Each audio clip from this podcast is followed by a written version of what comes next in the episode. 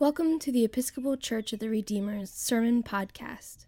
The readings appointed for this sermon are from the book of Jeremiah, chapter 23, verse 1 through 6, the book of Colossians, chapter 1, verse 11 through 20, the Gospel according to Luke, chapter 23, verse 33 through 43, and Psalm 46. God grant us serenity to accept the things that we cannot change courage to change the things that we can, and the wisdom to know the difference. In the name of the Father, the Son, and the Holy Spirit. Amen. Amen. Please be seated.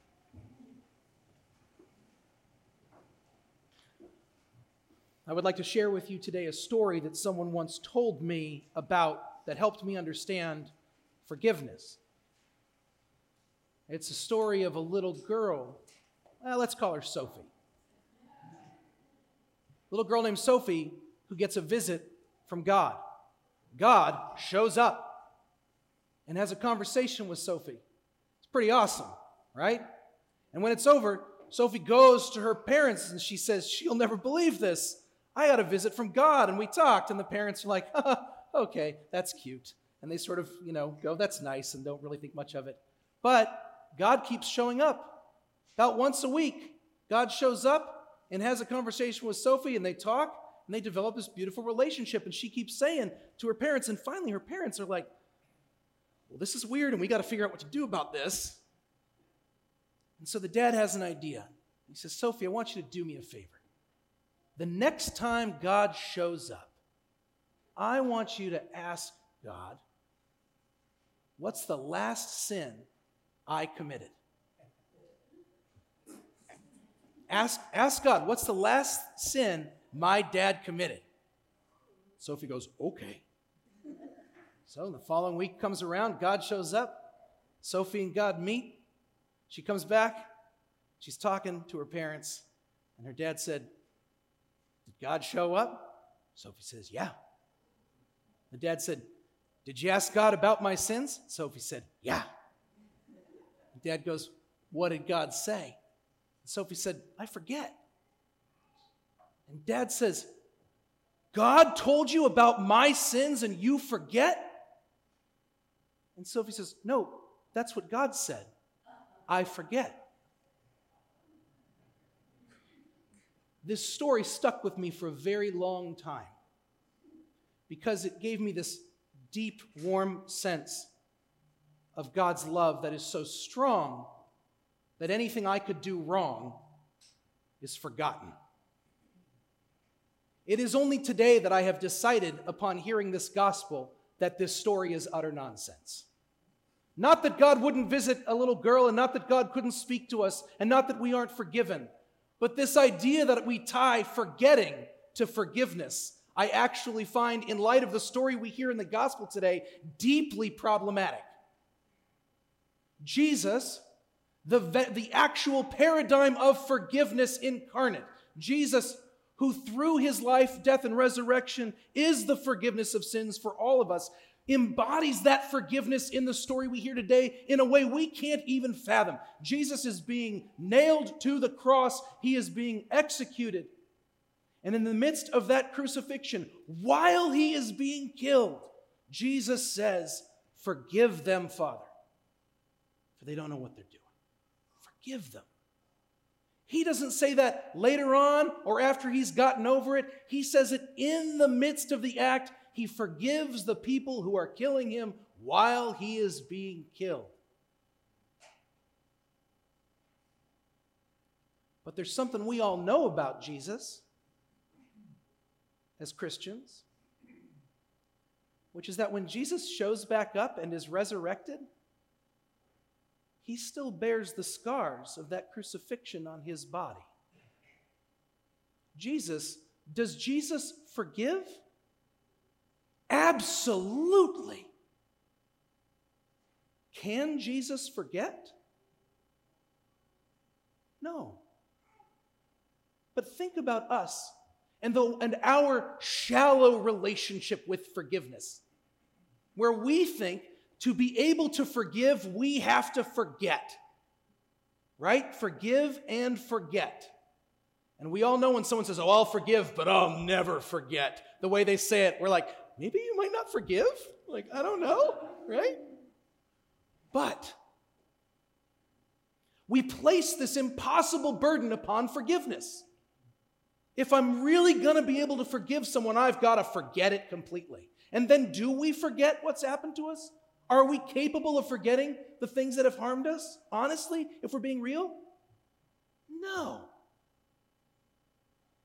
So then we actually just go, well, forgiveness is this thing I'd like to be able to do, but it's not going to happen. And then Jesus, instead of being a person we're meant to follow down the way of love, Jesus just becomes some sort of religious superhero that can do things we couldn't possibly imagine, like forgive people. Except that we're meant to forgive people, even when forgetting is not part of the picture. We are meant to forgive.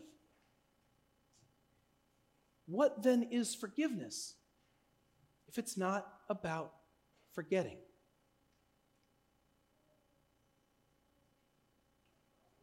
The reason I'm harping on this for us is it's actually it damages our relationship with God if we think that God needs to forget everything we've done in order to forgive us. Think about that for a moment. God can only love me if God forgets all of the things I've done wrong. Or God loves me so much that God just forgets all of the things, ways I've harmed God and my neighbor and my world. If we think like that, then that's how we will live in our relationship to forgiveness with others. I don't know how to forgive them because I can't forget it completely. And they will never be able to love me fully unless they can forget the terrible, stupid things I've done to them. What an impossible place we've placed ourselves, huh? What an impossible predicament. To depend upon and need forgiveness and then make forgiveness something completely unrealistic and unattainable. We place an incredible burden upon ourselves to think that we must forgive and be forgiven because we aren't lovable and we can't love unless we completely ignore the things that are wrong with us and those around us. That can't be right, can it?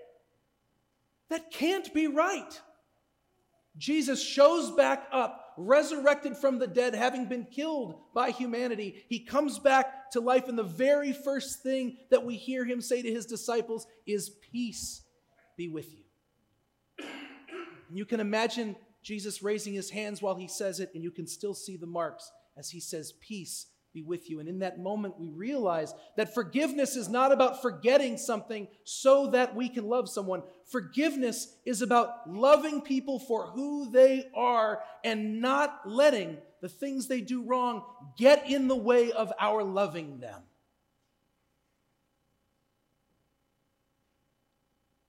It means allowing ourselves to be loved, not for who we're going to be someday when we're finally perfect but allowing ourselves to be loved here and now as we are.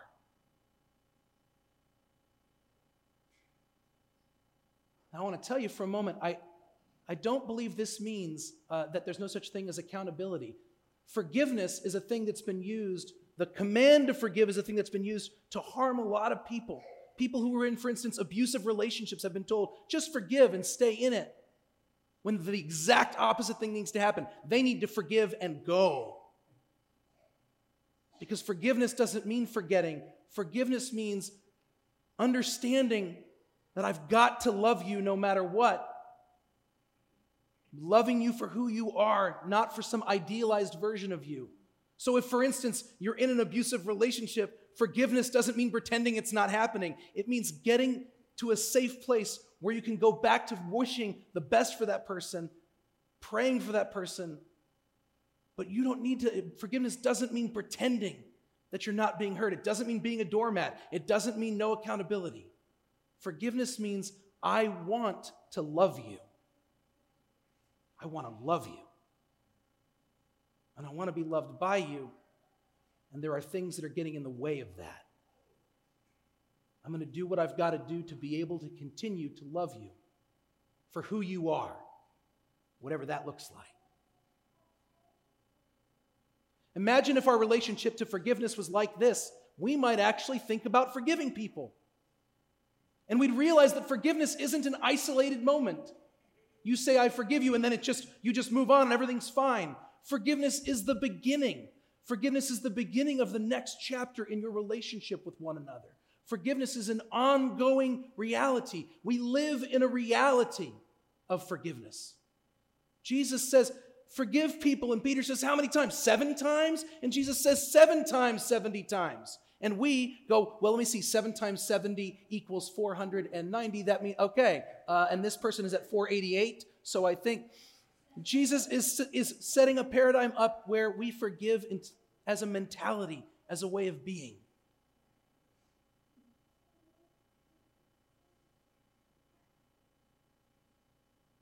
We're baptizing Sophie today. We talk about baptism for the forgiveness of sins. But if our goal is to just do this idealistic thing where we pour water over this little baby's head and say, and now you're forgiven, act like it. Does that make any sense? We're baptizing her into a life of forgiveness. We're baptizing her into a reality not in which she was forgiven back then or will be forgiven later on, but in which forgiveness is in the present tense. It is not that God forgave you, and it is not that God will forgive you. It is that God is forgiving you right now. You are in a relationship of forgiveness with the one who made you because God loves you so magnificently that God will not let anything get in the way of you experiencing knowing that love. But God does not need to hide God's eyes and pretend not to see the truth of you in order to love you. You are loved as you are. Baptizing this child is not our hope that she'll become perfect. She's going to be awesome. She's also going to do some terrible things. She just is. She's going to say some amazing, wonderful, beautiful things that are going to make you cry and blow your mind. And then she's going to say some really awful things to you sometime in your life. That's not a curse, that's a reality. Everybody knows it. Everyone's like, don't talk about it. Why not? Because the power isn't that we pretend that won't happen. The power is that knowing the truth of the complexity of our lives and knowing how ugly we can be, we love anyway. This is the power of God in Jesus Christ. The love, not that forgets, but the love that remembers and is sustained. The love that remembers and abides and grows and increases so that there is nothing but love. This is the truth into which we baptize this child today, and this is the truth of our lives. We do not live lives having been forgiven, we live lives of forgiveness, learning how to forgive and be forgiven so that we can love and be loved as we are. This is the gift of God. We are that thief on the cross standing next to Jesus. He does not say, Jesus, please forget the things I have done. He says, Jesus, remember me. Remember me. And Jesus says, I do.